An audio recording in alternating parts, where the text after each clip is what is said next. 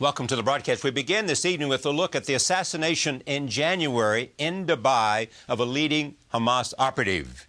Joining me, Brian Ross of ABC News, Edward J. Epstein, the writer and author, Robert Malley from International Crisis Group, and on the phone from Beirut, Borzou Daragahi of the Los Angeles Times. I think a larger question is, you know, what, as, as you've suggested, what's the calculation for them to take this kind of risk if it was Mossad, uh, with the possibility of it blowing up? What was the calculation? Why was it so important to get this particular Hamas figure? With all this facial recognition equipment, with all this uh, cooperation, with all this great police work and high powered computers, why weren't they able to say where he was during the four hours that he was missing? When I've spoken to Hamas leaders about him, they don't deny the fact that he was a very important uh, person in their organization, in the military wing, and that, there, that his loss was a severe blow. I would also just like to know what the political thinking was.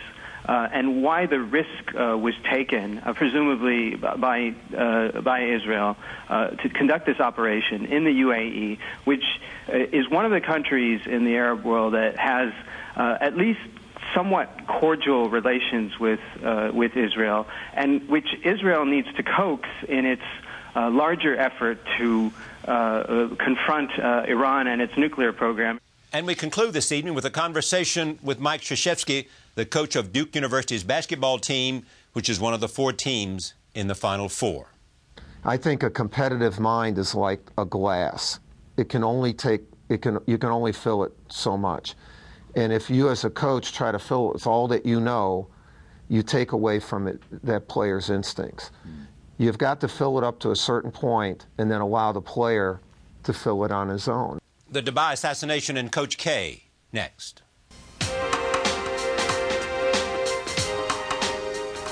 On January 20th this year, the body of a high ranking Hamas official was discovered in a hotel in Dubai. Dubai officials later called it an assassination.